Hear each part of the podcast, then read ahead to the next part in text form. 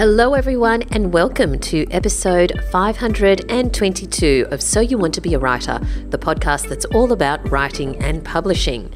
My name's Valerie Khoo. I'm CEO of the Australian Writers Centre, the world's leading centre for writing courses, and I am your host. I'm very excited about this week's Writer in Residence coming up because she's carved out a very successful career and is a great example of an author who has really become an active member of the writing community. And that pays off because not only does it get you visibility, it means that so many others are keen to support you as well because you've been so supportive of everyone else in, in their careers. She's a great example of the saying that a rising tide raises all ships, but more on her later. For this week's tip, I have a couple of apps for you. The first one uh, is one I recently posted in the podcast community on Facebook. Now, also, if you're not already a member of the podcast community on Facebook, do join us. It's free to join. It's a great listener community. Just search for So You Want to Be a Writer podcast community and request to join. Love to have you in there. So many different um, aspiring and emerging and established authors and writers from all walks of life. Anyway, the app that I mentioned is Danger Notes. Now, quite some time ago, Alison Tate and I uh, recommended an app or mentioned an app called Write or Die, but that was a long time ago and it hasn't really been updated very much. Basically, it was called that because it encouraged you to keep writing on the screen, and if you didn't keep writing, it would start deleting your words. So, a much more updated one and probably a safer one to use at the moment is called Danger Notes. So, I'll put the um, link in the show notes, but Danger Notes, according to the App Store, says this Don't stop typing. If you do, all your work will disappear and be gone forever. Danger Notes is the ultimate writing tool to help fight writer's block. Whether you're writing a term paper, an essay, a book, your best man speech, promising rap lyrics, or just free writing, Danger Notes will help you fight writer's block by forcing you to keep writing in order to save your progress from being deleted. The theory behind this wonderful tool is that by pressuring you to keep writing, you'll be forced to formulate an actual flow of written work instead of just staring at a blank document for two hours with no progress to show for. Okay, so danger notes is something that certainly will make you keep writing, otherwise, your words are going to disappear. Give it a go. Sometimes that time frame or that time pressure can be really useful because I used to use this app called the email game and unfortunately they discontinued it but I absolutely loved it because it gamified answering emails and it gave you a timer and it gave you a score and you know things splashed across the screen if you did it quite quickly. And I loved it because I would get to inbox zero a lot and um, it would really enable me to get through my email e- emails. If somebody knows of a similar app like that, I would love to know because I found it so effective. The other app that I've got for you is called Endless Paper. This is for, I think it's mainly for the iPad, but basically it's called Endless Paper where you can, it's think of it like a whiteboard that goes on forever. The tagline is infinite canvas to grow ideas, but basically, this is not for, uh, well, I wouldn't use it for writing. I would use it for mind mapping. And I love mind mapping. And sometimes mind mapping can be really useful when you're working out your scenes or your structure or your characters and how your characters relate to each other or how different incidences in the in the story relate to each other. Imagine it's like you know the famous scene of Carrie from Homeland where you suddenly see her wall and the all the the the, the, the bits and pieces, the, all the massive mind map that she's got going on, linking all of her clues together. Yes, very Carrie from Homeland, except digital. But the thing is, unlike a wall, because you can carry eventually you ran out of her wall, this is called endless endless paper. So you could just go further and further as far as you want. Not only wide but also deep. So you can zoom in to something and just keep on writing and zoom in further. Very inception, right? So it is something that's potentially quite good if you want to see how everything links together and you don't want to, and you're quite a visual person and, or, or you love mind mapping as I do. So endless paper, that's endlesspaper.app. But uh, like I said, I will put the link in the show notes. And of course, if you don't know where to find the show notes, um, one great place to look is writerscentre.com.au slash podcast, and everything will be there as well. All right, let's move on to our competition this week. Aha!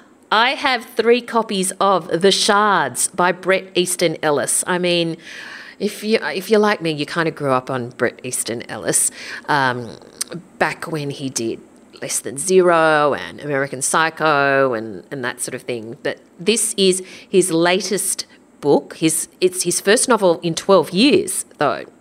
So here's a quick synopsis Los Angeles, 1981. 17 year old Bret is a senior at the exclusive Buckley Prep School when a new student arrives with a mysterious past. Robert Mallory is bright, handsome, charismatic, and shielding a secret from Bret and his friends, even as he becomes part of their tightly knit circle. Bret's obsession with Mallory is equalled only by his increasingly unsettling preoccupation with the trawler, a serial killer on the loose who seems to be drawing ever closer to Bret and his friends, taunting them with grotesque threats and horrific, sharply local acts of violence. Can he trust his friends or his own mind to make sense of the danger they appear to be in?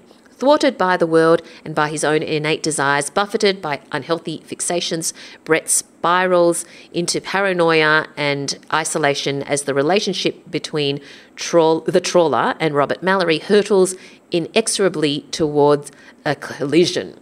Well, there you go.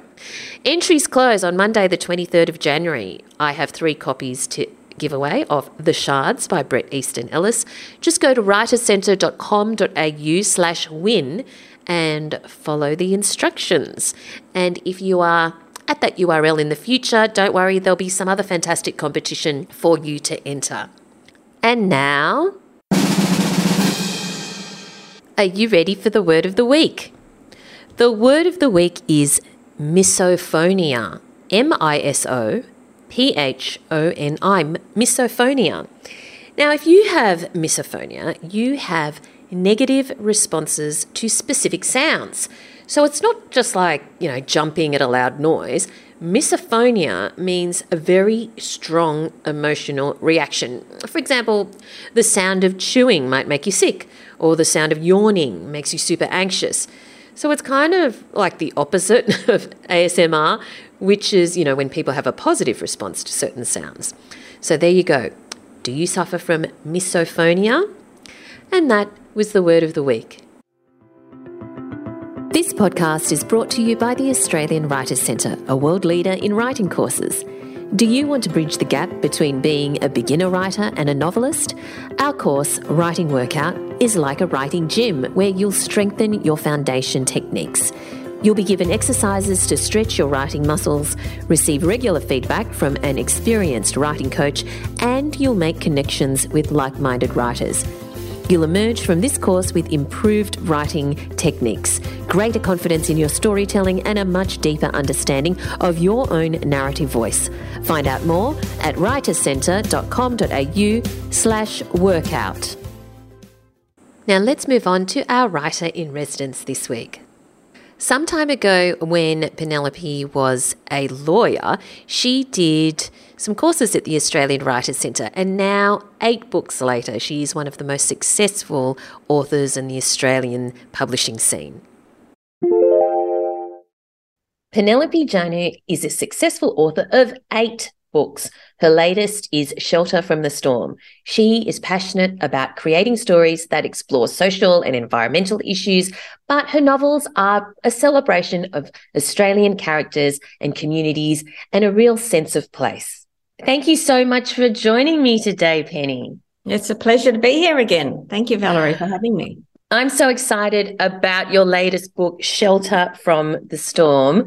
There's so much I want to talk to you about because when I first t- talked to you, that was eight books ago. And that was when you released your debut novel, In at the Deep End. And so much has happened to you since. And I would love to chat through how you build longevity in author in an author career, um, in addition to talking about your book, because you've done it so successfully. So, but first, let's start with for readers who haven't got their hands on a copy of Shelter from the Storm. What is it about? Uh, Shelter from the Storm is the story of um, Patience Cartwright, who is a successful naval officer. Um, she grew up in the country. She had an unhappy background, unhappy family life, except she had the love of her two sisters. Um, she also left um, the country with a broken heart and she vowed never to come back again. Um, Hugo Halstead was actually the man who broke her heart. Um, she ends, up, he's a biologist. Um, he works in environmental organisation. She has to come back to the country on secondment. And so they end up working together and it's kind of a forced proximity situation. Um, actually, it's loosely based on um, Jane Austen's Persuasion. Only in this, in my particular version, um, Patience is um, basically Captain Wentworth, and Hugo is um, Anne Elliot. So a second chance romance, very much so, um, but quite a lot of environmental issues covered as well, because I love to do that in my books, and also a, a good love story. How would you describe the genre of this novel? Oh, I prefer, there is rural romance, um, but I would say rural fiction. I mean, it's really interesting at the moment because, of course, there's so much following Jane Harper's amazing successes. There's rural crime now, and really, rural fiction, rural romance. I think rural crime. Um, really, anybody who is really interested in reading about beautiful settings, um, community life, um, you will find very, very a lot of similarities with a lot of different genres in that area. So, so rural fiction certainly. Um, I have the romantic element, but basically, my books aren't about a man rescuing a woman. It's very much the woman's journey. It's the woman's story. Um, but the uh, partner might be relevant to her actually finding where she wants to be um, at the end of her life. So you're guaranteed of, a, of an uplifting ending. Um, yeah. What did you, um, how did you come up with this idea? What made you want to write this story? I this is actually I all my books are standalone, absolutely standalone, but there are common characters. So there might be a certain farmer that pops up from time to time, or a psychologist, because usually my um my women have a certain amount of trauma. I don't expect them to fix it by themselves. Um, so often, you know, in this particular case, there's a, a psychologist who um, has a a Welsh mountain pony stud. So she's, you know, part of the community, but um, she also helps in that way.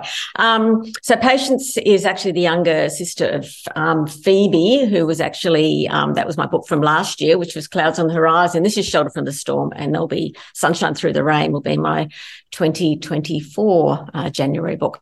Um, but yeah, the environment, Hugo Halstead had actually come up as a very minor character in an early book, and he was a um, an environmental biologist and a herpetologist, which is somebody who specializes in frogs. Um, so I'm going to put a plug in here for Frog ID, which is an amazing app where people actually meant to record frogs in their gardens. So I really got into the frogs in a really big way, um, learned a lot about them and dealt with some fantastic um, scientists in writing this book. And Patience herself is a gifted mathematician. Um, so yeah, that interested me. I mean, it starts with character, but then placing characters into this rural setting is also a wonderful way to explore our beautiful natural environment and the threats to our environment. So I cover a lot of those sorts of topics in my books too. Now, you live very much in Sydney. Why the attraction to writing a setting of this nature? Uh, well, I I often say I grew up on a horse, and I really did grow up on a horse because I was very young when I had my first ponies, um, and I think that was all part of it. And in those days, boy, um, there was much less supervision of children and so on, and I would just take off at six in the morning and come back at, at six at night, as you did um, then. Um, and so, obviously, riding, trail riding, um, I competed on horses, so that affinity with horses, and we always had animals, whether it's dogs, cats, goats horses, um, Shetland ponies, whatever. Um, so that's a big attraction. Although, and I suppose that's when we're talking about long, longevity of our of my career. My first book, In at the Deep End, was very much an environmental theme because as a lawyer, I, I worked and I taught in that area. Um, so that was a lot about Antarctica and, and global warming. Um, the second book I wrote um, had horses in it because I thought, well, I can write horses, and it was about horse racing and, and sort of an international conspiracy. Again, that's a kind of a legal aspect. Um, and my publisher at um, HQ HarperCollins, Jo Mackay, said, hmm, it's got horses in it. We could position this as a rural romance. You know, they're doing really well at the moment. And um, so that notion of pivoting, I suppose, that's how I ended up writing in the rural fiction genre was because I'd written the book with horses and it had a lot of natural environment and community, very different from my first book. Um, but that it's been a joy to me because I, I I love writing in that area. I love writing about environmental themes, and it's something that it's an in, intrinsic part of the story. Um, but uh, it's also, you know, I can tell the other story as well. So it keeps me really interested, I think. And I think, again, um, as far as a, a longer writing career, um, to be interested in what you're writing and to be fascinated by it, by have other things that, that you want to write about. Now, you have carved out an incredibly successful career. You're eight books down the track, and you are um, uh, just such a well known author. You're, you're part of the Australian literary scene. You're at the festivals. I always see you at the events. I think it, you're such a supportive member of the community as well. But I would like it to you to cast your mind back to before you had even written the first book, In at the Deep End, which came out in 2017. Prior to that, you, as you mentioned, you were a lawyer, um, and that's been your career for well decades. Um, uh, and to summarize for listeners who don't know the story, your daughter came, your daughter Tamsin, who is a beautifully beautiful author in her own right, um, came to a course at the Australian Writer Centre, did the course in um, a, a, creative writing course, and said, "Hey, mum, you might like to do this course," which you then subsequently did, and then you kept on going and going and going. At that time, did you just want to do it as something to do, or were you already interested thinking, oh, I, I think I'm going to change careers or I think I'm going to be an author?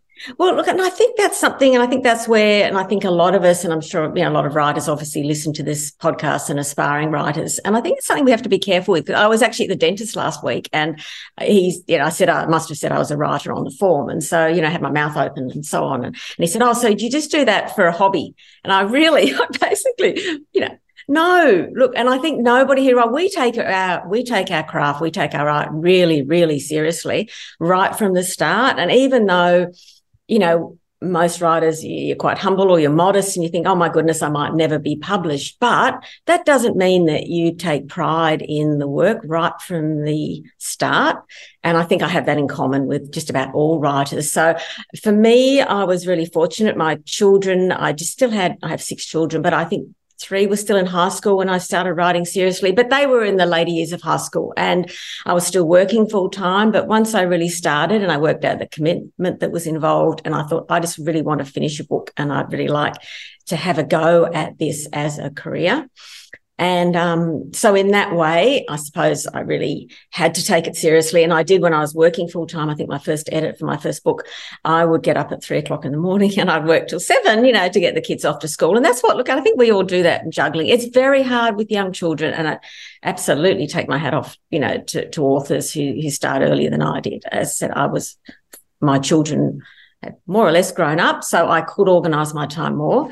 Um, I was, as I said, still working full time at um, universities when I started writing. Um, but then after the first book was picked up, um, then I thought, hmm, okay, I had a contract to write another one, and I'm not a fast writer.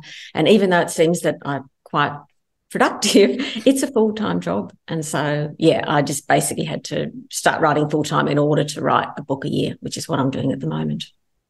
So at that point, you obviously decided, I'm going to take this seriously and I'm going to, you know, d- develop this as, as a career.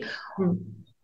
What did you do to to make that happen? I mean, there's uh, there's every author's journey is different, and it depends on so many things. At that time, I mean, you've got the benefit of, of hindsight now, but at the time, what did you think to put in place in order to ensure that you know, um, five years down the track, you've got eight books. Uh, well, just a simple thing like getting up early in the morning because I knew that I had to do that. And that was before I was even picked up. I'd paid for a professional editor because I'd finished a manuscript. And so, and I saw that as a really useful learning exercise. I didn't know anybody in the writing community at that stage. So I was pretty much on my own. Um, I joined Romance Writers Australia. Um, and I met some fantastic people there. Um, I said earlier that you know I know quite a lot of people in the industry. That's because there's some such gorgeous people there. Um, but you can't set up to say, oh, you know, would you like to have a coffee with me? Would you like to read your manu- my manuscript? And that has happened to me a few times. I'm always happy to have the coffee, but no, it doesn't work like that. And I think, you know, you help each other. So it's fantastic to find. And that's where obviously the courses at the Australian Writers Centre, you often find people at a similar stage their writing career that you are. So if you can find just a few people that you continue to have an association with and perhaps swap work and, and have valuable feedback and liaise with your tutor, that's a great way. Um, to get going. And I, I did that and it was slow to do it because I wasn't a person that was comfortable sharing my work. I'm still don't share it a lot, but I have really wonderful writing friends. I have a lovely writing group. Um, but that didn't happen for a while either. So really, I think it was just the time commitment just to sit down and write and finish the book. That was absolutely essential because you or finish the piece of work as it may be, or the short story. Mm. Um, because otherwise, how, you, you've got nothing to sell. It's like selling sounds awful, but it is like that. Nothing to, you have to produce something in order for readers to be able to read it. So it's not about millions of sales necessarily. I think when we start, it's about finding somebody who will engage with your work. You love, end up loving your characters and you love that story and so on. And you want other people to share it. And so you need to get to that stage. You need to finish your work. So that was just making that time commitment, whatever it is. And it can be an hour a day, it can be half an hour a day. And also, I think getting the people around you, if you can, to respect that you aren't doing a hobby or anything. you are working and you are working. And I think we really have to stick up for ourselves. I'm probably a lot bolshier than I was. I used to have more of a, a cringe, I suppose, because in my career, I didn't know other romance readers, let alone writers. I mean, now it's wonderful with this new generation of, of romance readers in their 20s because they'll stand up and they'll fight for it. But it was sort of something behind the cover and it was, you know, you'd read it on your Kindle. So people, and so, yeah, but now I think it's, um, yeah, it's really important to stand up for yourself in a way as a writer and also to just to, to have the respect of those around you, those friends and family that love you, they want to do the right thing usually, but you really, in some ways, you have to really let them know this is something that's really, really important to me. And I need time to do it. So, speaking of that, then, how much time do you, when you're writing, how much time do you spend each day? And do you do it, do you still do it from 3 a.m. to 7 a.m.? When do you do it? How do you make sure you are as prolific as you are? Yeah. Well, really, I start generally in the mornings at sort of around six thirty in the morning, and from six thirty till nine thirty, um, I often just stay in the room. I really don't come out if I can avoid it. My husband gives me a cup of tea and goes off to work. Um, that's really um, good writing time for me. Those first few hours in the morning. That's where I get new words down. Um, but then I will. I mean, writing's a flexible job, but I write five days a week, and I probably write um, well, I'm in the now. I not only write, obviously, but then I'll be editing. So I mean, books are ahead. So I'm I'm submitting my book that's going to be published or will be published hopefully in January 2020 four now because um, the 2023 one is done. Um, and so then I, you know, you have six or eight weeks of edits at least of, you know, of a book and you have marketing for the new one coming out on the 4th of January. So there is all that during the day, but it really is five days a week. And I, if I have a lot of deadlines coming up, you know, I, you know, I have exercise, go and have nice walks, I do things, but I really have to do that seven or eight hours a day, or it just won't happen. Um, so during the day, so basically what you're saying is that you do the actual writing from six, about six thirty to nine thirty every day, well, five days a week. Oh, you do the seven, often seven. You do the other stuff, the marketing, the this, the that, the admin, the rest of the time.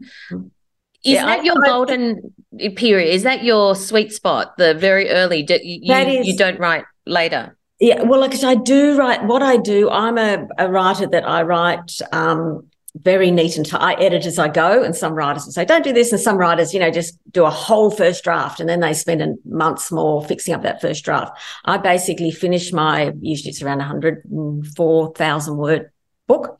Um, it is extraordinarily neat and tidy. I'm not saying it's brilliant, but it's very neat and tidy because I do those first words and then I might spend another three hours during the day editing those words, thinking about that. I might walk the dog. Um, and then I work out, oh, that scene isn't working. And I know why it's not working. And I think for me, that process is working every day at it, thinking about what I'm writing, thinking about if it's the right way to go, because it kind of has to be the right way to go with the way I write. Um, because otherwise, you know, I could be going in the wrong direction in a very Mm. neat, tidy way for a long time. So, yeah, so I do have breaks during the day and I think about it, but I do edit a lot. And actually, in the evenings, um, usually while I'm kind of cooking dinner, um, I try to write down the begin, beginnings of the scene for the next day. So I then I find I think about that overnight as well. So even if it's just a few sentences, I think, okay, this is what's going to happen in tomorrow morning's writing. And um, sometimes it will happen. Other times, um, no, because I've worked out it's gone the wrong way, but I know which way it's going to go. So obviously, over all these years, you've developed a great system that works for you. Um, uh, presumably, that isn't what happened at the start. It's something that evolved over time.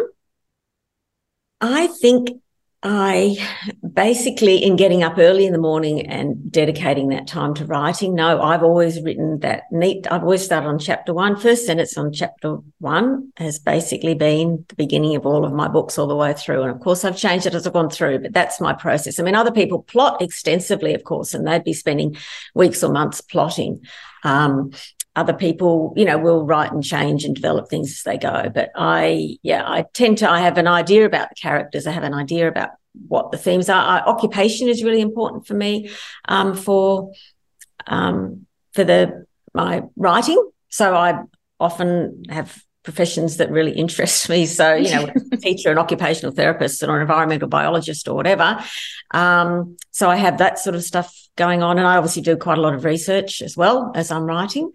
Um, but yeah, I think whichever way you write, though, it just takes it takes a long time. It does. yes, yes. So you have mentioned that you are such a engaged and supportive member of the writing community, and I believe that has been a real factor in your success as well, because it's given you, apart from writing fantastic books, it's also given you visibility um, and profile. Now, some aspiring writers and established writers hearing that just say i just want to stay at home and and type away and i don't want to go out and talk to people that was me. That was me too. Well, and I think often as an aspiring writer too, you feel like, oh, but I haven't read, written a book yet, or I haven't finished yet, I haven't worked at it, and and that's something that you do develop gradually. And what I tend to think is, and I've never been a you know like a a deliberate networker, but certain people you become friendly with. They're just things you have in common, and one of them will be writing, and they'll be respectful of your work, and they'll, and so it's developing friendships as much as anything. Going to a book launch is a fantastic way to actually meet. They're often aspiring writers there. Um, there'll be the author themselves who'd love to meet you and speak to you, um, and there'll be lots of other writers there. Uh, you know, and I said, doing a courses, things like that but it's not something that you'd really do deliberate to get something out of it, yet you get a lot out of it. And I think that's something I have learned. And that's probably something I would have, I didn't know when I started, you know, how valuable that could be. And I've just, I'm just lucky enough to be now in a wonderful writing group with a lot of your other friends and graduates or teachers in the course, you know, Pamela Cook and Michelle Barraclough Mm. and, and Joanna Nell and a number of others. And, but that came about just through friendships. Joanna uh, Nell actually contacted me because um, we were both living in Avalon at the time, and she knew my first book was about to come out, and so she hadn't been published. She hadn't got a publishing deal, but it's that sort of thing. So you know, I my book hadn't been out. I was no way famous at all. Joe mm-hmm. was still an aspiring writer, and yet, you know, that friendship was formed. And now look at both of you. You're eight books down the track. track. Joanna Nell's written so many books as well, also um, very successful. So I, I want to just unpack that a little bit because there are some aspiring writers who, because one of the things that you said was you do it without expecting to get anything out of it.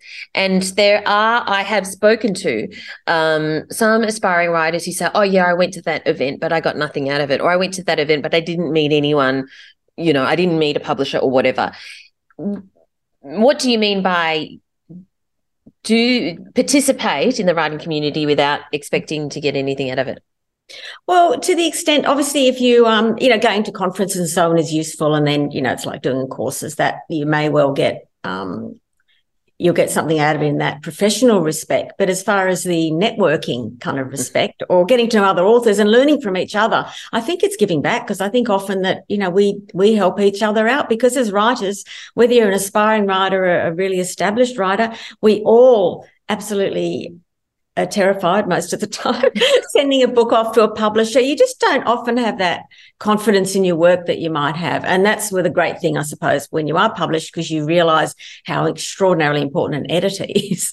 And I often say to, you know, aspiring or emerging writers as well, it's, um, you know, you can spend 10 years on the same book because you want it to be perfect. But actually, if you send it off to the publisher, they're going to, if they really if they like your writing because you've worked at your craft, if they like your voice, which is just something you work at, but um, it, it's it's just there. And if they like the premise or the vibe of what you're doing in your book, then they will work with you um, to make it the best that it can be. And and I think for author, all authors, it's when it's through that editing process where you have time to reflect and consider your work with other professional feedback on that work, that is where you learn so much too. Mm.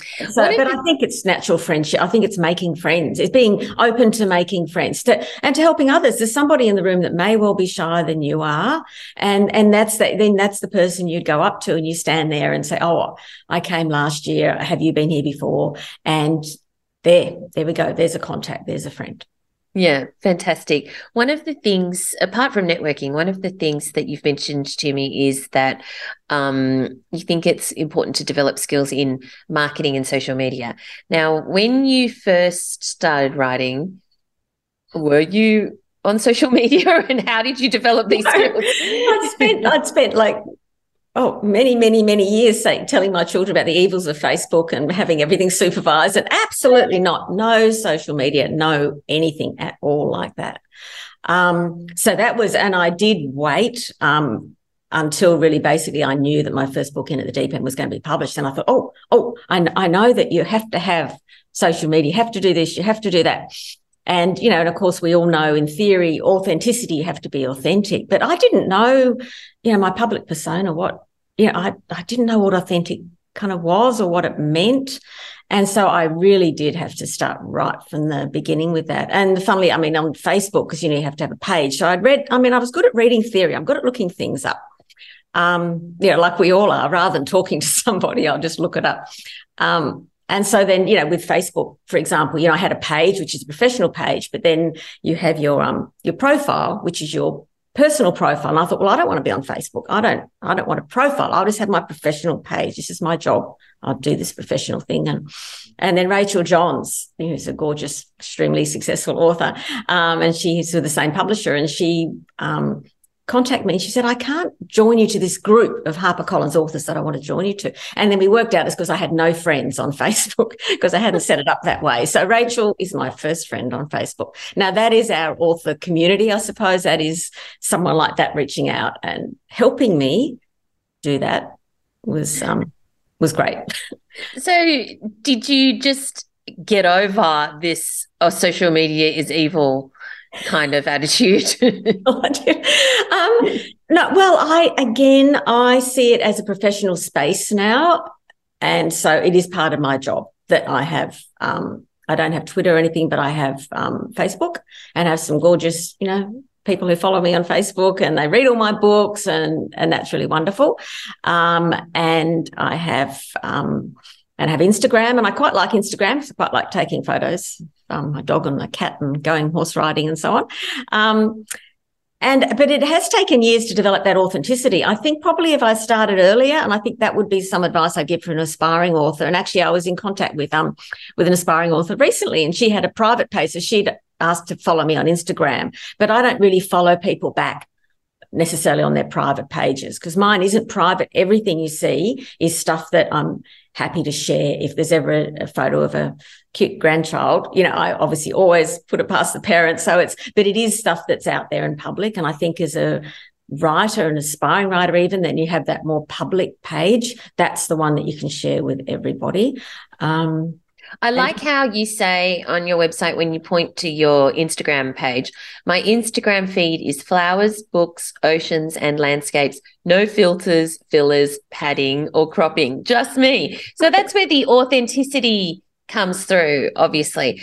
Um, mm. I, I think you're just this wonderful uh, case study that people should look at at your authenticity in social media and your beautiful website, which is not only easy to navigate, it's informative and it really because you blog as well you know and you just might blog about your travels or mm. non-writing related things but also writing related things um, readers get a real sense of connection with you so mm. you mentioned before that you know some readers you read all your books and obviously you get feedback from readers What's that feedback like? What what is it that they are connecting with? Um, yes, it's generally it's positive, but that's something else as a writer that you get feedback from people. You know, most of them that get back to, well, all of them that gets back to me personally, it's wonderful because they're all really, really positive about everything, and that's fantastic. Um, sometimes the feedback isn't, you know, there are Goodreads, there are all sorts of reader platforms. Um, and like with any writer, you know, occasionally there are things that aren't aren't so good. Um, but yeah, it's well, what they say. I suppose they often in my books they find things they don't expect to find. So if somebody who's you know would always has read romance, but they like the environmental aspects. But romance readers, then again, are pretty broad ranging readers. They read a, over a lot of genres. I think you'll have more narrowness. Um, not always by any means at all, but some people might like psychological thrillers and they don't always go beyond that. Although it's been really good actually with the promotion with my latest with shelter from the storm because that was sent out to um, it was a better reading promotion. So there are 100 books set out to people who and some were probably romance readers and say elected it but quite a lot of reviews have said i don't read romance. I don't normally read romance. And so it's been lovely. They've been really nice mm. comments in that I don't read romance, but and they've actually found an awful lot of other stuff in my book. As I will find a romance anywhere. Give me a tragedy, I will find romance in it because that's the sort of stuff I look for. You know, I grew up on D.H. Lawrence and um, Charles Dickens and all those classics my parents had. And yes, I didn't realize what I was looking for then, but there was that connection between characters. Mm, wonderful. All right. Well, I think eh, whether you, I think that's absolutely right. For people who don't normally read romance, this is, they're still going to love this book because I think that there's, there's seen, even as an exercise in analyzing the way you write. I know that sounds a bit scary, but you write so beautifully. Your dialogue is so authentic your exposition is seamless. I think that people should read it even just to see the way you include backstory and include hints about characters and situations just seamlessly in in what you write. Obviously, there's a real sense of place. Um, so congratulations oh, on you. Thank you for fantastic book. so if you had to give your top three writing tips so people can, you know, be as fabulous a writer as you. Uh, if you had to give your top three writing tips, what would they be?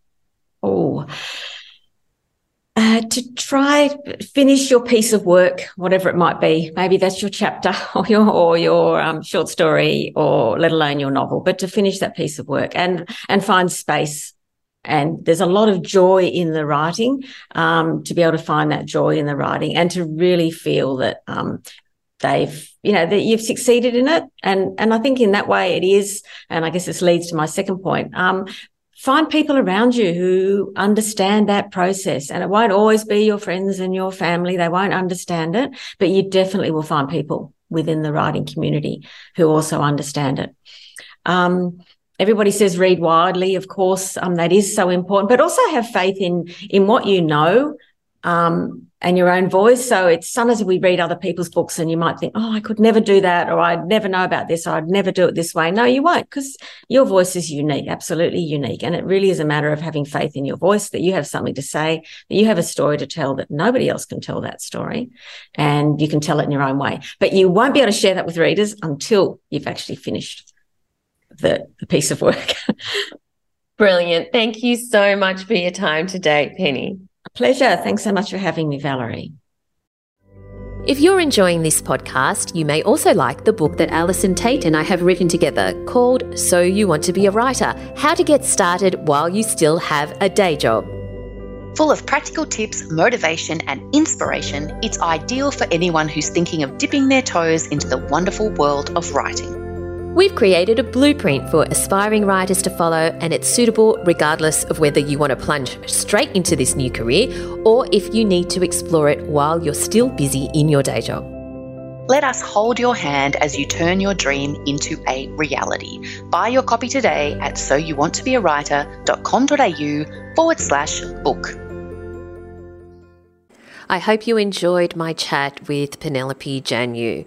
I just love seeing graduates succeed and just go from strength to strength. And I just love keeping in touch with them and seeing where they go all these years later when they've carved out some, you know, longevity in their author career. It's absolutely fantastic. Now, I want to share a fun fact with you.